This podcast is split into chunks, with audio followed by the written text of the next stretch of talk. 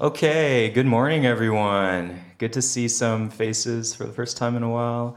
Um, my name is Daniel. I'm one of the pastors here. Uh, we are preaching through the book of, I'm going to take this off, uh, First Kings. And we are going to be reading from 1 Kings chapter 12, verses 1 through 13. Okay, so if you have your Bibles, please turn to 1 Kings chapter 12, verse 1 through 13. This is God's word. Rehoboam went to Shechem, for all Israel had come to Shechem to make him king. And as soon as Jeroboam, the son of Nebat, heard of it, for he was still in Egypt, where he had fled from King Solomon, then Jeroboam returned from Egypt. And they sent and called him. Uh, sorry, I meant 1 through 15. I just thought, remember, okay. Uh, they sent and called him, and Jeroboam and all the assembly of Israel came and said to Rehoboam, Your father has made our yoke heavy. Now, therefore, lighten the hard service of your father and his heavy yoke on us, and we will serve you. He said to them, Go away for three days, then come again to me. So the people went away. Then King Rehoboam took counsel with the old men who had stood before Solomon his father while he was yet alive, saying, How do you advise me to answer the, this people?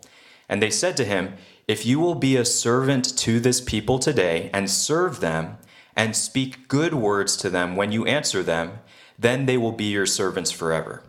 But he abandoned the counsel that the old men gave him, and took counsel with the young men who had grown up with him and stood before him and he said to them, What do you advise that we answer this people who have said to me, Lighten the yoke that your father put on us?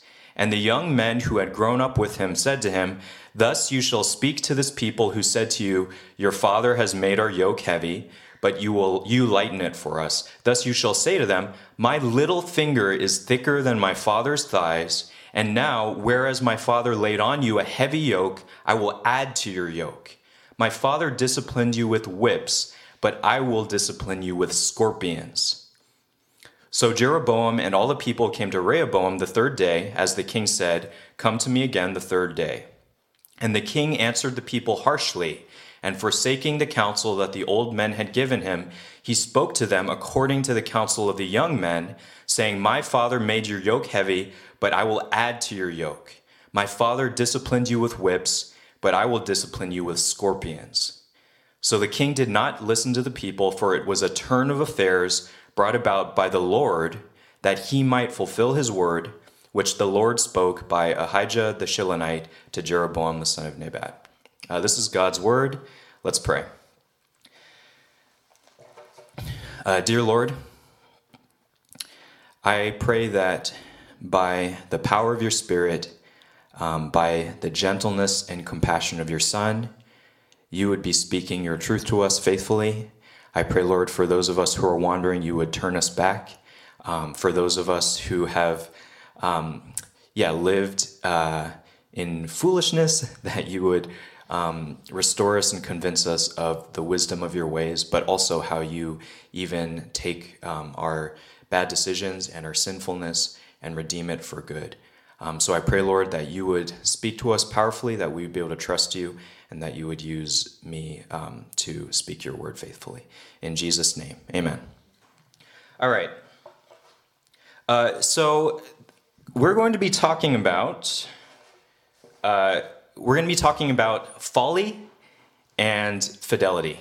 So uh, folly and faithfulness. We're going to be talking about man's folly and God's faithfulness or fidelity to us. Um, I want you to think for a second uh, there are a couple of kind of topics I want to bring up before we get into the text. Uh, the first one is I want to ask you a question. What is your view of God's sovereignty? What does sovereignty mean as a theological concept? Okay, I used a bunch of words there. What the heck is sovereignty? What is all this stuff? Um, for God's sovereignty, I want you to think for a second about, if you want, if you, you can use this example. There was a show on Netflix um, a while back during the pandemic um, called Queen's Gambit. Did anyone watch that? So it's basically about chess, right? Is anyone, does anyone play chess a lot? Is there anyone? J- Joshua, maybe a little bit. Um, when so uh, the Queen's Gambit is a show. Uh, it's a fictional show about a female chess player who uh, was extraordinarily gifted and ascended to these incredibly high ranks in the chess grandmaster arena. Um, and I want you to think about God's sovereignty in terms of a chess grandmaster. So if you've ever played against someone who's really good at chess, or if you think about any sort of strategy game, um, what, you, what you realize is what. So like I'm playing against, say, my dad or what. My dad's really good at chess, and I can make basically there's while there is a limited number of possible moves, there are a lot of different possible moves right in chess. Um, and you know, there's that game Go, the Japanese game, which has like more infinite possibilities than chess. It's easier to like to anyway.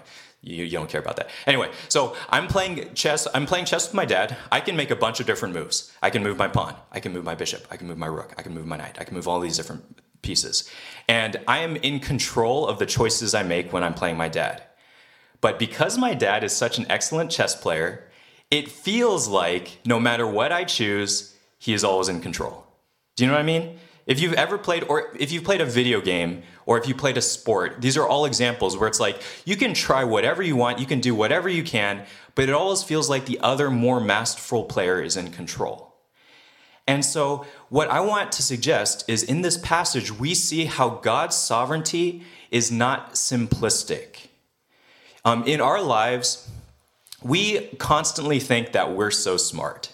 I, I am totally convinced of this. Okay, maybe maybe it's just me, but I'm pretty sure it's most people. Where you say, um, "I know my, how my life is supposed to go. Um, I know what outcomes are positive and good, and when life does not turn out the way I expect, um, God is messing up. God is doing something wrong." Um, or even here, let me give another example. Maybe some of you have made in a sense, terrible, foolish choices in your life. And I would be one of those people. So let me give you a dumb example.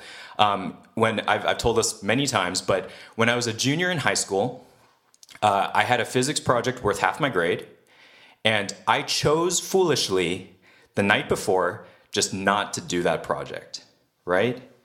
And so I was making a foolish choice.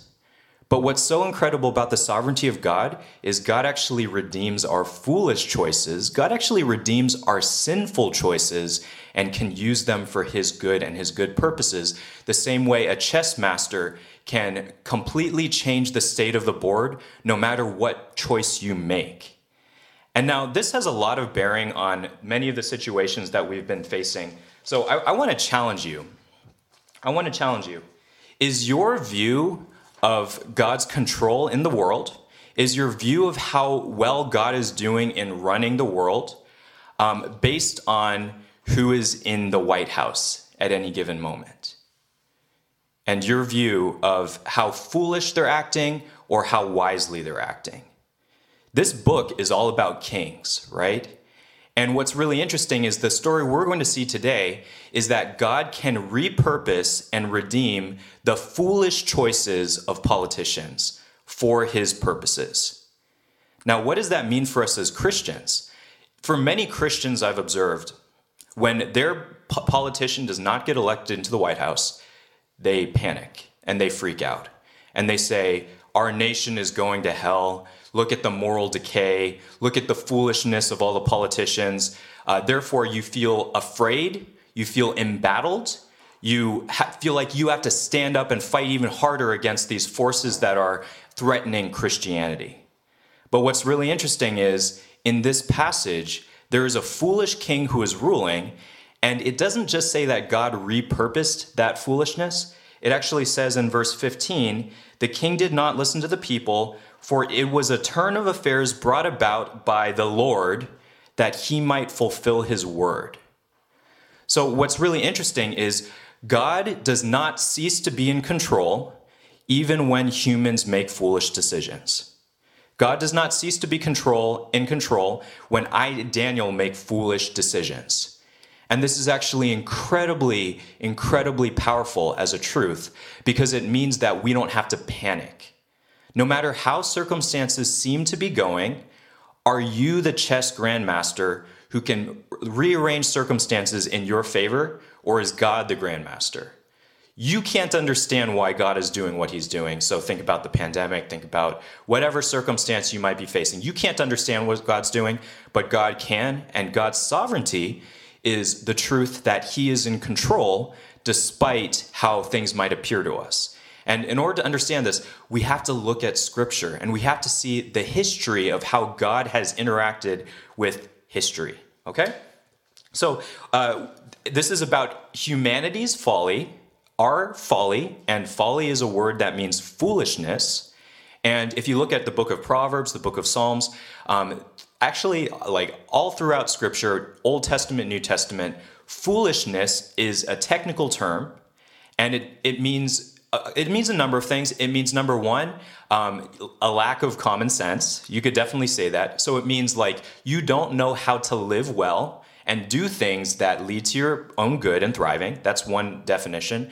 But there's another component to that where foolishness is a lack of awareness of God and what He's doing. And so in Psalm 14, there's a really famous psalm where it says, The fool says in his heart, There is no God.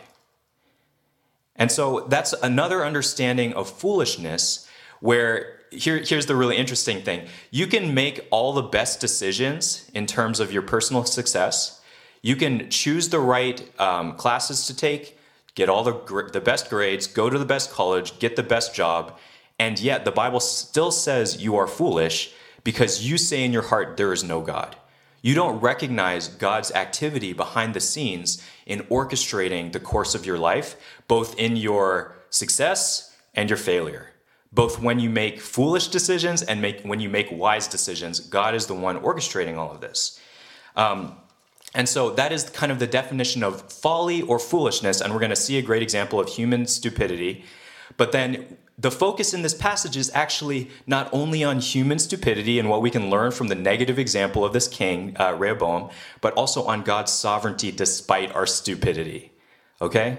And I'm using the word stupidity not to be crude, but because this is like, it kind of gives the force of the decisions that we can make and how uh, damaging they are, and yet God is the grandmaster. Okay? So uh, I got three points for today. Number one, Boomers versus Zoomers. Who will be the king of the fools? Boomers versus Zoomers. I'll, I'll explain that. Uh, number two, our folly is redeemed toward God's purposes, towards God's purposes. So I, I, I wrote, I, I don't know if that's, I think it's grammatically correct, but the point is, our folly does not foil God's plan, but not only that, it is redeemed to fulfill God's plan. And this is actually a really rich view of God's sovereignty that we probably don't, even if we know it intellectually, we definitely don't often experience it. So, I mean, I run into this all the time with different people where, um, for, for example, um, when it comes to people's job hunt right out of, right out of college, I'm not trying to like point fingers at everyone, um, but often people say, like w- people experience a lot of worry and anxiety around their ability or inability to get a job right after college. That totally makes sense. That's totally normal. Um, but what I often want to tell people is like, you're so worried about this and you have such a great idea over the perfect job for you. But have you ever considered that you might not know what is good for you? Have you ever considered that God not letting you get a job yet might be actually for a reason? Or even the job that you wanted, God doesn't let you have that job because there's something else He's doing and His plan is actually working in a different way than you considered. Um, and so, um, and then I would even say it even further than that like our folly, our actual bad, sinful choices, God actually redeems towards His purposes. Um, and so for parents, like, if I want you to imagine for a second that your kid is doing what I was doing right? Where your kid is making actively destructive choices um, and actively being foolish. Um, how do you feel about that? Do you think that because your kid is making those choices, that God doesn't care about them? That God is not in control of their life? That God doesn't love them and isn't seeking them and bringing them to know Him? Um, these are some of the practical, on the ground challenges that we have coping and experiencing and understanding God's sovereignty. And then the third thing I want you to see is even when we're foolish, even when we wander, when we sin, when our heart is far from God, God faithfully disciplines his children, whom he loves. So here's another aspect of God's sovereignty I want us to think about. Um, we do not, as a society or culture, consider what it looks like for God to discipline us out of love. We have a problem with authority in general, and not everyone, but many people do. And so we, again, out of our, like, in a sense, pride and arrogance, um, in our plan for how our lives should look, we think we always know how God is supposed to act towards us. And it basically means God never confronts or challenges our desires or plans. It, he never, he kind of gives us what we want. He never confronts us. He never withholds or disappoints us. We think that that's what it means for God to love us. But in this passage, um, the author of scripture is using the analogy of a parent parenting their child. So if you're a parent, like my wife Ashley is pregnant, so I don't know what it's like to be a parent yet, but like w- to some degree, I understand what it means to um, to have the challenge of being an authority and trying to like, you know, like in youth group, for example, right, where junior high boys are like piranhas and the moment they smell fear or blood in the water, they will pounce on you. And so if you're teaching junior high boys, you have to, in a sense, be firm. You have to push back against them trying to cross boundaries so that you can show your care and love for them and like bring the group together, right? And that's actually a, a demonstration, an analogy in scripture where God disciplines us out of his love for us as his children which means God confronts us when we wander from Him. He doesn't leave us alone or neglect us. Where, as a parent, if your kid is making bad decisions, um, the worst thing in the world you can do is say, "Oh, I don't want him to think that he does that I don't love him, so I'm not going to try to protect him from his negative consequences, or I'm not going to try to bring him back out of his foolishness or her foolishness." Right? Um, so God faithfully disciplines his children whom he loves. Okay, so those are three points. So let's go ahead and get into it. The first thing I want to see is we're going to look at King Rehoboam and we're going to see what's going on in this reign. So Solomon, his heart turned away from God. And he, at the end of his life, when he was old, he started to worship other gods. And as a result of that, God promised to Solomon, and God actually made a prophecy to Jeroboam uh, that the kingdom of Israel would be split apart. It would be torn apart. And there would be 10 tribes of Israel on one side. And in, throughout the, in the divided kingdom in the scripture, people call this Israel, right? So this is 10 tribes of Israel. And then the other two tribes, Judah and Benjamin, were, are often called Judah, right? And so Solomon's infidelity or faithlessness to God causes Israel to split apart. And so he was the wisest king in the world. He was the richest king. Israel was thriving. And yet, because his heart wandered from God, the consequences were the kingdom split. And so, this is basically the origin story of how the kingdom split. And it began, began with Rehoboam and Jeroboam. And it's really annoying because these names are kind of close to each other. So, it's like you get them mixed up. So, Rehoboam was initially um, the rightful successor to Solomon. And we're going to kind of picture, we're going to learn what he was like as a character. And hopefully we can remember he's like this, and then Jeroboam is a little bit different. So let's go ahead and go back into the text and see where we're going to go. So, who is King Rehoboam, and what is he like? Uh, let's look at the first part of uh, Kings chapter 12. Rehoboam went to Shechem, for all Israel had come to Shechem to make him king, right? So Rehoboam is going to be crowned king because Solomon passed away. And Jeroboam and all the assembly of Israel came and said to Rehoboam, Your father made our yoke heavy. So, right off the bat, the first thing that happens at his coronation ceremony is people start to complain and make accusations that Solomon was not a fair or good ruler. Okay? So this is like um, for all of you kids in school. uh, Do you guys remember when substitute teachers come to your classroom? Whenever substitute teachers come into a classroom, the kids are like sizing them up. And they're like are they gonna just like have us watch a movie? Or like are they gonna are we gonna be able to mess with them and fool and like th- like this is basically what's happening in israel where the first thing that happens after rehoboam gets crowned king is people are trying to test his mettle as a ruler.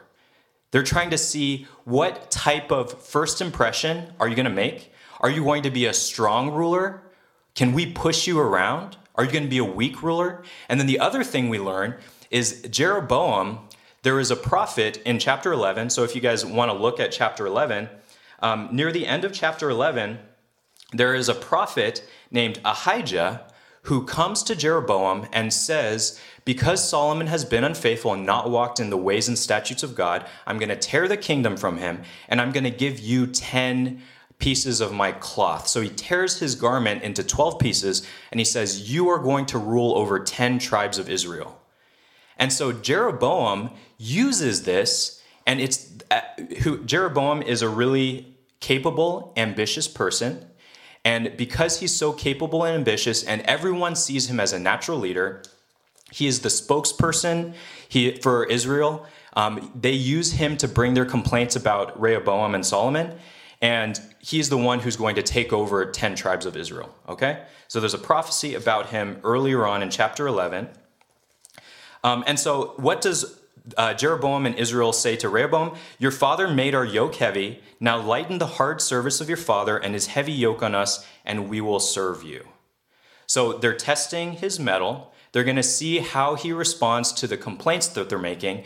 But underneath it is actually uh, Jeroboam and Israel trying to overthrow Rehoboam.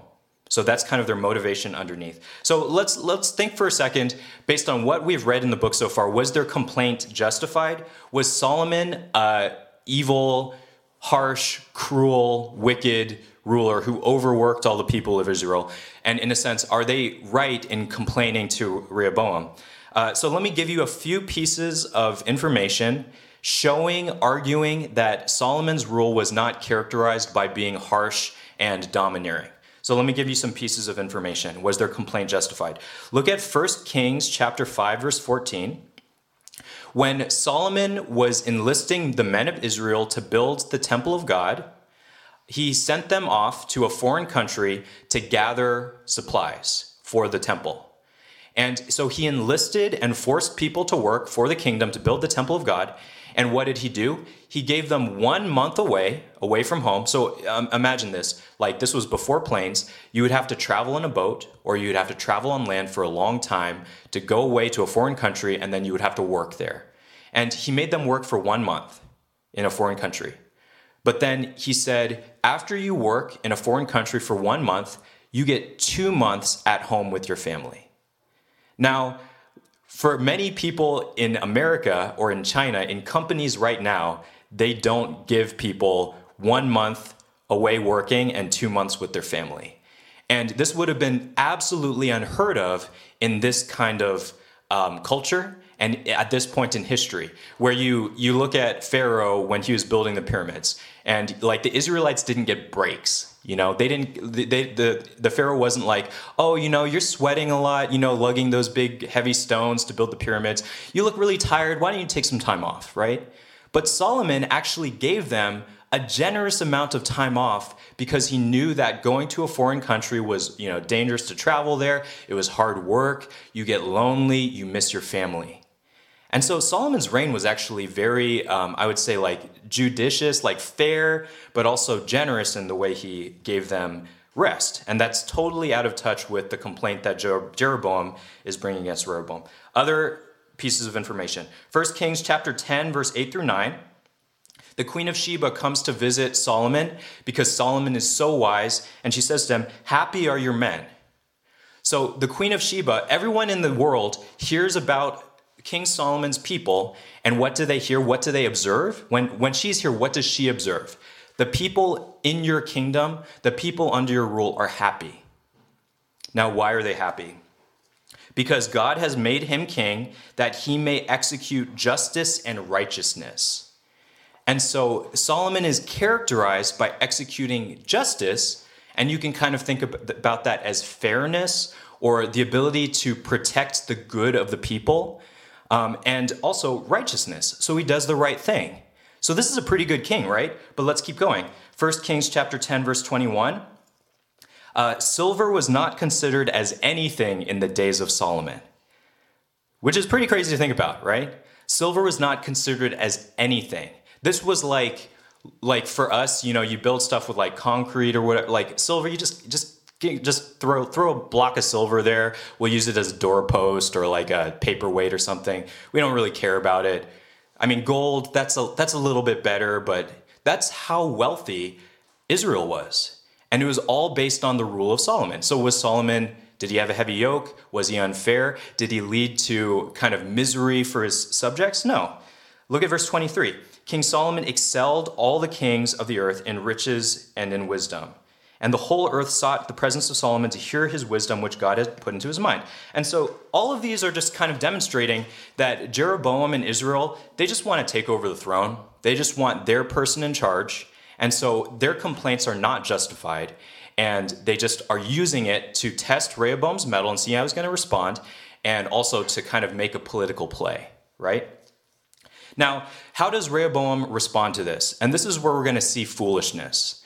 Um, we're going to see his foolishness and there honestly are lessons you can probably learn about how to lead people here, um, how to like be a good manager at a company. There's a lot of wisdom here um, you can learn from this, but this is not the main point of the passage, as we're going to see. So let's look at Rehoboam's foolishness. How does he respond to uh, Jeroboam and all these other people? This is where we get to boomers and zoomers, right? Um, so, number one, we see that he. Uh, okay, here we go. There are two different groups that he listens to. He takes counsel with the old men, the boomers, who had stood before Solomon his father. Okay? So he talks to the older people, the people who are wiser. And honestly, these are the people who had sat in the court with Solomon as he was making his wise judgments. So they would have picked up on Solomon's wisdom and righteousness, and they had the experience and wisdom of age. What was their advice for Rehoboam to tell Jeroboam in Israel. So, like, how do you placate or how do you quell this kind of like, you know, the natives are restless. You know, they're getting a little like this is when um, in a in a classroom the students think the teacher is so unfair that they try to revolt and they're like, none of us are going to do our homework or whatever it might be. Um, it's something like that. How are you going to placate this huge population, all of these people in Israel led by Jeroboam? Look at what the boomers say. If you will be a servant to this people today and serve them and speak good words to them and you answer them, then they will be your servants forever. So, how is this wisdom from the, the older generation? We see a lot of things here. So, basically, they're saying, um, as a king, you should serve your people, right? If you've ever been in any sort of position of power, um, is this your attitude? Or even if you look at Silicon Valley CEOs, look at the ideal CEOs. Do you think their mentality when it comes to managing people is, oh, I want to be a servant of my employees. And therefore, I'm going to pay a lot of attention to their salary and, like, oh, this employee looks kind of unhappy. Like, how can I help you? How can I make you happy? No, they're like, you're not performing, you're fired. Um, and it's almost like, uh, there, there are some studies that say that a lot of CEOs are sociopathic, which means they have te- the technical meaning is they have the, the, they cannot feel empathy for other people and they don't really care. And that's actually a positive quality in many CEOs. And for some reason, we keep on putting them in those positions.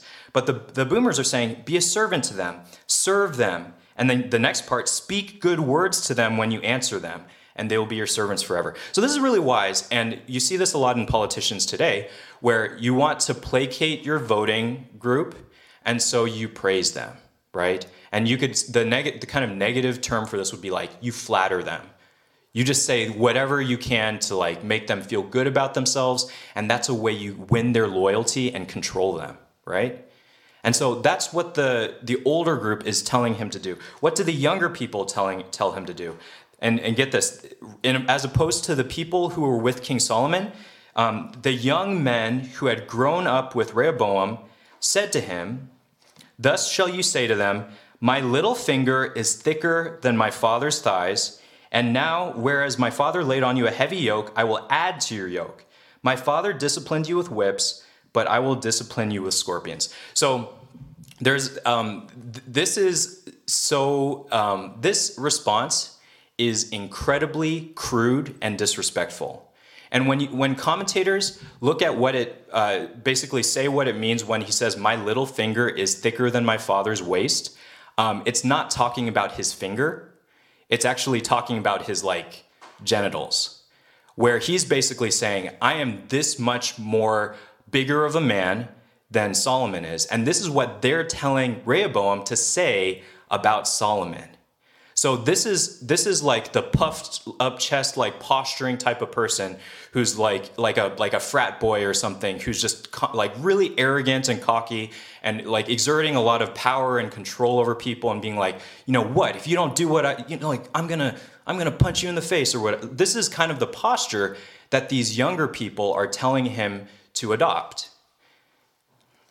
He says more, um, my father disciplined you with whips but I will discipline you with scorpions.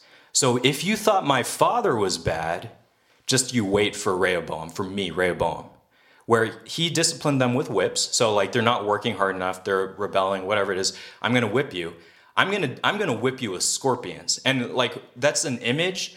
Um, it doesn't mean he's literally gonna grab a scorpion and whip them, but it means basically there's a thing called a scourge, right, where it's like a multi. Um, it's like a multi whip that could like sometimes have bits of metal or chunks like on the end of it.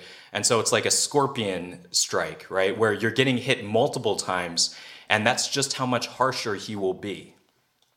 So now, like, if you were to listen to those two councils, if you were a politician, for example, and two groups of people were saying, be a total jerk, be arrogant, like whatever it might be, exert your dominance and power and control, and then another group said to you, um, win them over by serving them, by speaking well of them, which one would you follow? What do you think? Which do you think is more effective in winning people's loyalty or controlling them or whatever it might be? The which one? The older the older people's advice might work better. What's interesting is if you look at history, both of them work at different times.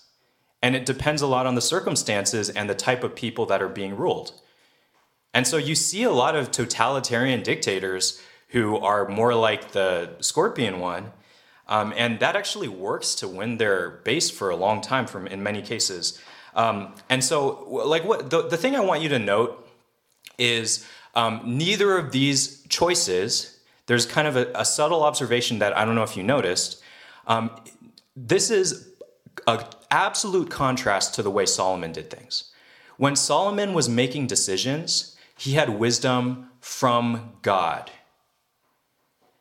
Who is completely absent in all of this decision making? God. At no point is Rehoboam like, I wonder what God's word, like what the scriptures might say about how to rule these people. And the older people, their what their advice was more in line with what scripture says. And in a sense, the author probably thinks it's better to listen to the older, wiser people than the younger people but even both of them are foolish because the fool says in their heart, There is no God. Rehoboam is a fool because he does not consider what God might have to say when it comes to this political decision. And so he actually chooses, um, he demonstrates his foolishness in a number of ways. Both options are made out of political expediency rather than out of prayerfulness, right?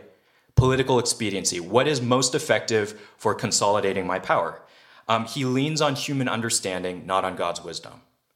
Not only that, he's foregoing God's purposes for the king because how does he respond? What path does he choose? In verse 15, the king did not listen to the people. The king chose the zoomers over the boomers to be the advice that he listened to. And honestly, like they were they wanted him to be like a tough coach someone who dominated and exerted harsh, strict, oppressive power over the people. And basically, it's it's my way or the highway. You got to get out of here. If you don't listen to me, I'm going to kill you. That's like basically the the tone of his statement to Jeroboam and Israel. And so we can see kind of Rehoboam's foolishness here, right? This is kind of the picture you get about him. Another interesting thing about him is he doesn't really have his own personal voice. Did you notice that? Where Solomon uh, made his decisions out of almost a sense of God speaking to him directly and him reading scripture and him like having, in a sense, autonomy. Rehoboam is just listening to people. And I mean this in kind of like a negative sense, where it's almost like he has no opinion whatsoever. So he's just going to listen to different groups of people. And so he's kind of like a figurehead. He doesn't have a strong sense of what's right. He doesn't have a strong sense of his own personal wisdom. It's just borrowing from other people. And so he's he wiffle waffles. He compromises. He's flimsy. He's flimsy as a character. Um, that's what he's like, and he's foolish. So, like, I, let's move to the next point. This is a picture of the folly that Rehoboam has. But the really cool thing is, if if we were to stop there, you might think this passage is all about don't be foolish. Don't listen to those young people. They don't know what they're talking about. Listen to the old wise people. This is totally like Chinese culture.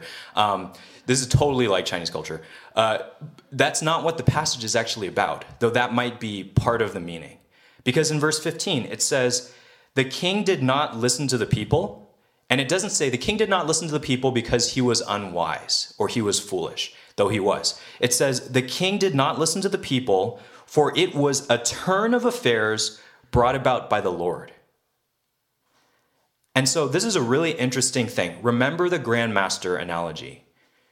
Rehoboam is making moves on the chessboard, and he is completely not involved he's not involving God whatsoever in the decision making. He's acting on his own. He's listening to other people. He's moving the chess pieces.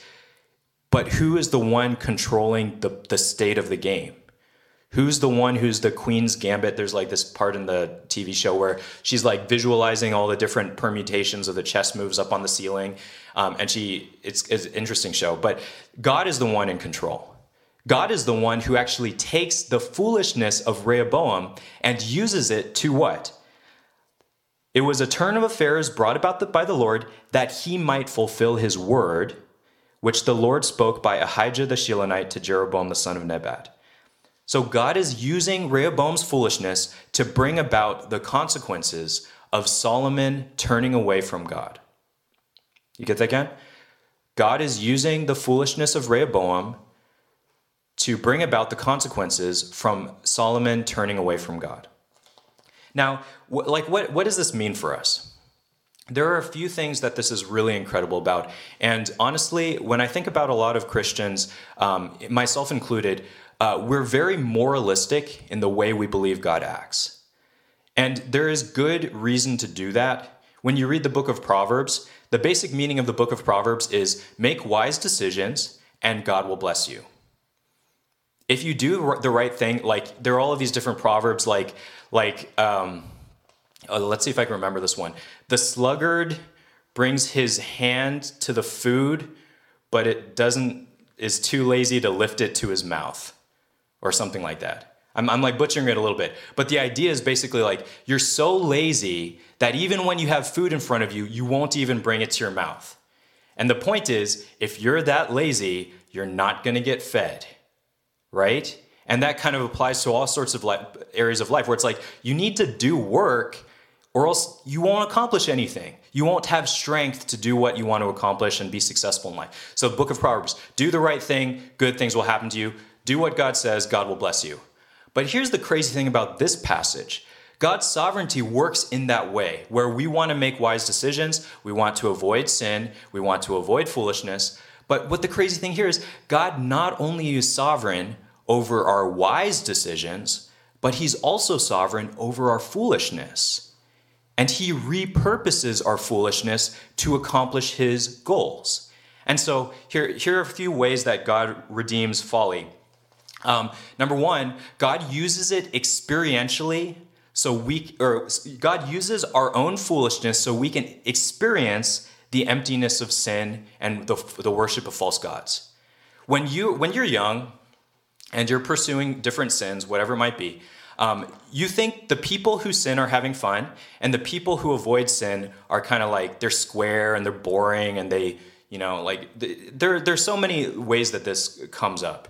Um, and sometimes they're kind of right because sometimes, anyway, like moralistic people can be pretty boring. Um, but sorry, am I, am I, being like really mean? Sorry, that, uh, sorry. Um, what, but when you actually experience the consequences of turning away from God, you realize this is not what it promised me. When I was setting out to experience sin, I thought it would be fun. I thought I would experience fulfillment and satisfaction and joy in pursuing these different things. But it turns out to be empty. Now, me saying that does ab- almost absolutely nothing when it comes to you choosing to sin or not. But when you experience it, things change. And you think to yourself, rather than follow sin, I want to follow God because sin sucks. And the Bible has different analogies. Sin is slavery, sin is drug addiction, where you think it's going to promise you everything, and then you find that your, your health is ruined, your life is falling apart.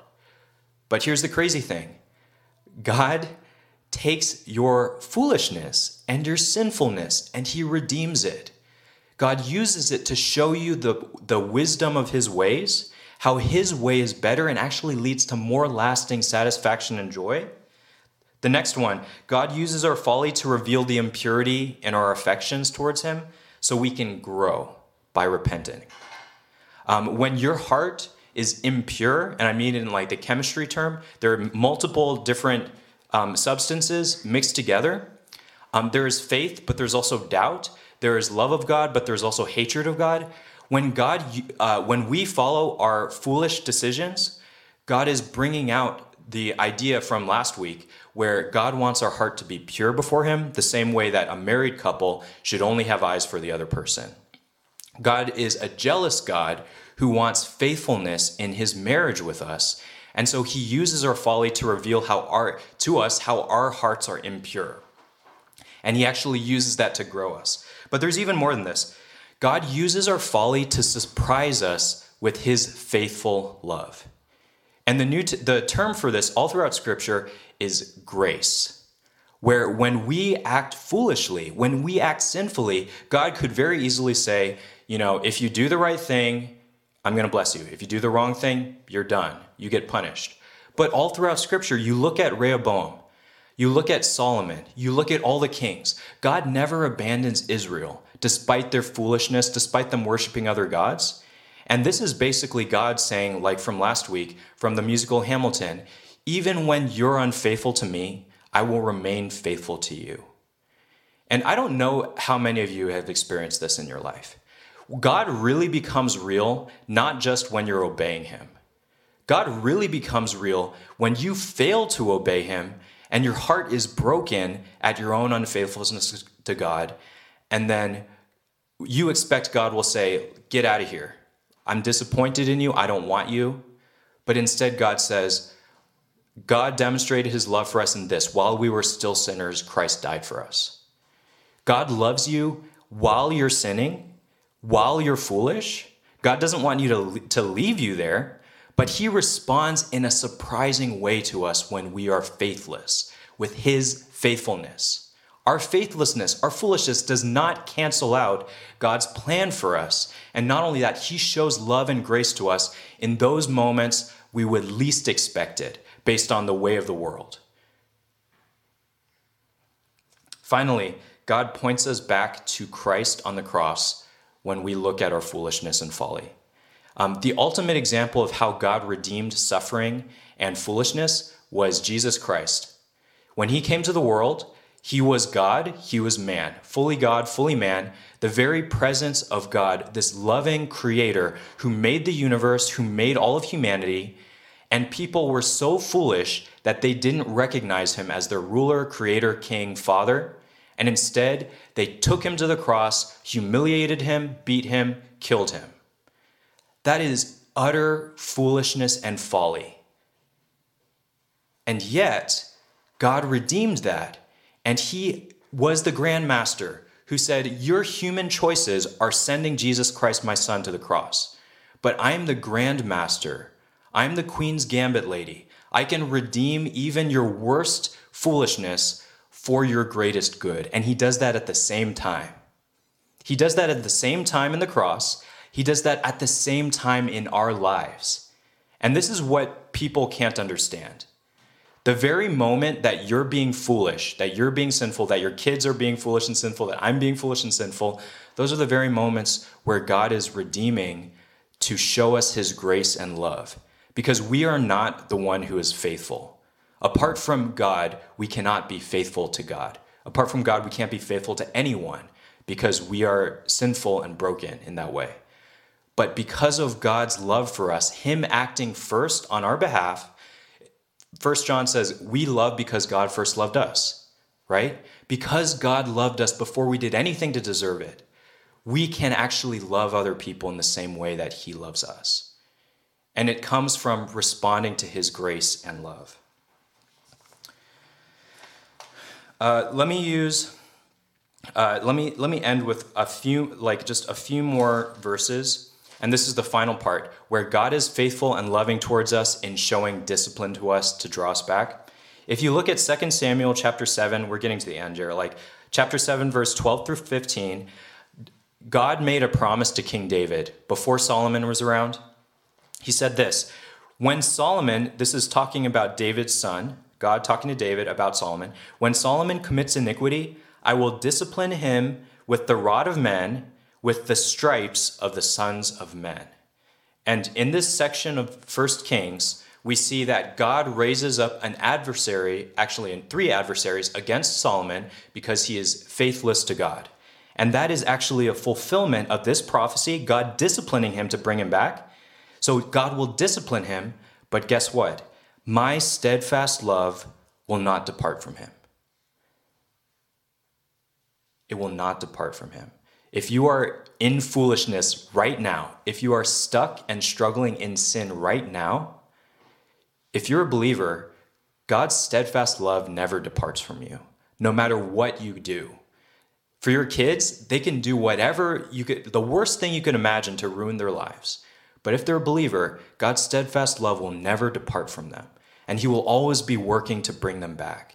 And I see so many, we were in prayer meeting, and it just people were sharing so many cool examples of how even when people leave and like like they go off to college or they move to somewhere else we have these amazing stories of how like dan daniel we had nothing to do with their relationship with god for years on end and yet god out of his love and faithfulness brings them back they are totally outside of our control we are not the masters of the chessboard but God knows exactly what they need and is bringing people into their lives to show his love, to discipline them, to draw their hearts back to him.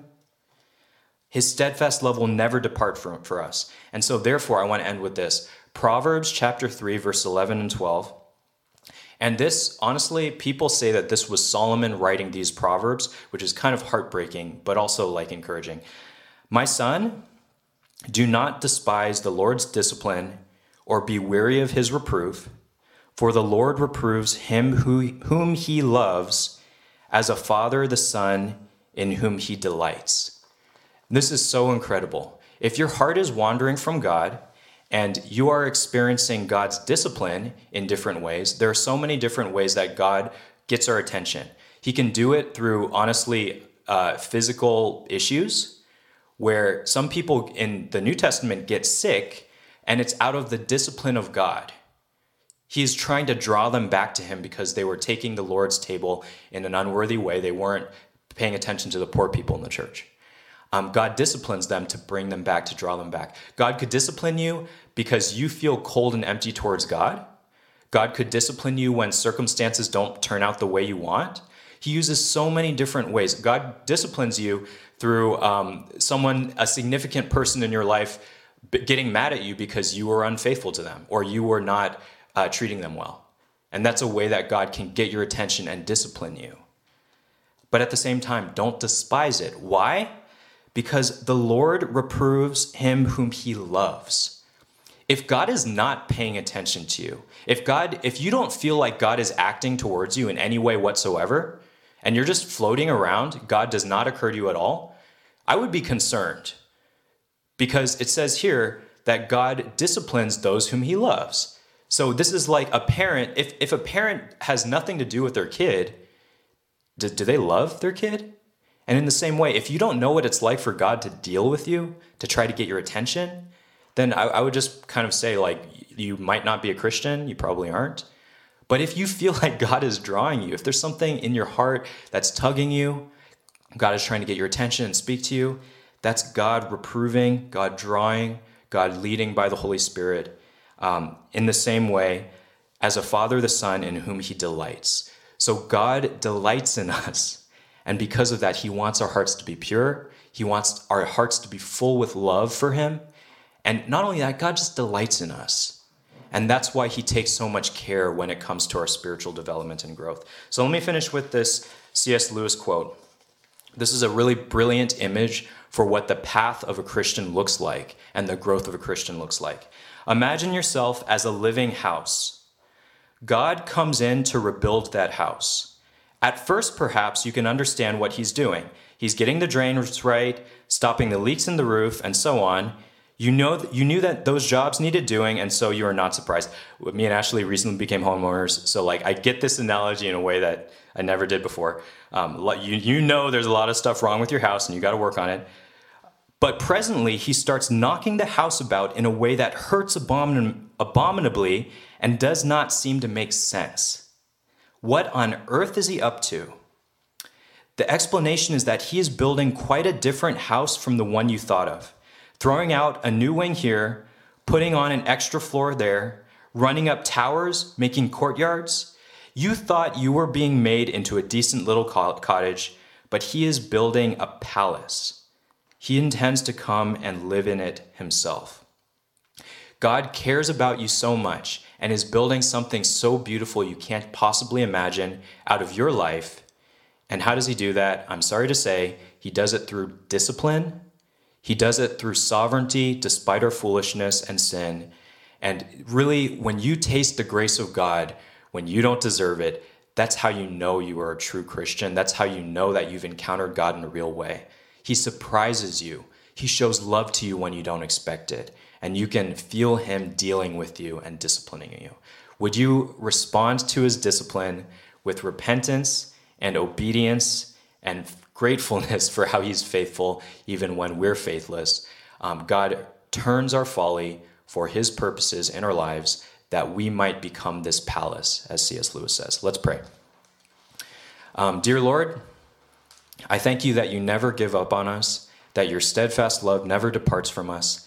And I thank you so much that despite our foolishness and sinfulness, you sent Jesus Christ to this world, to the cross, and rose him from the dead that we might uh, know him who is wisdom from you. Um, I pray, Lord, that you would help us to live wisely, but I trust, Lord, that whatever we choose, you are in control, sovereignly directing our lives for our good.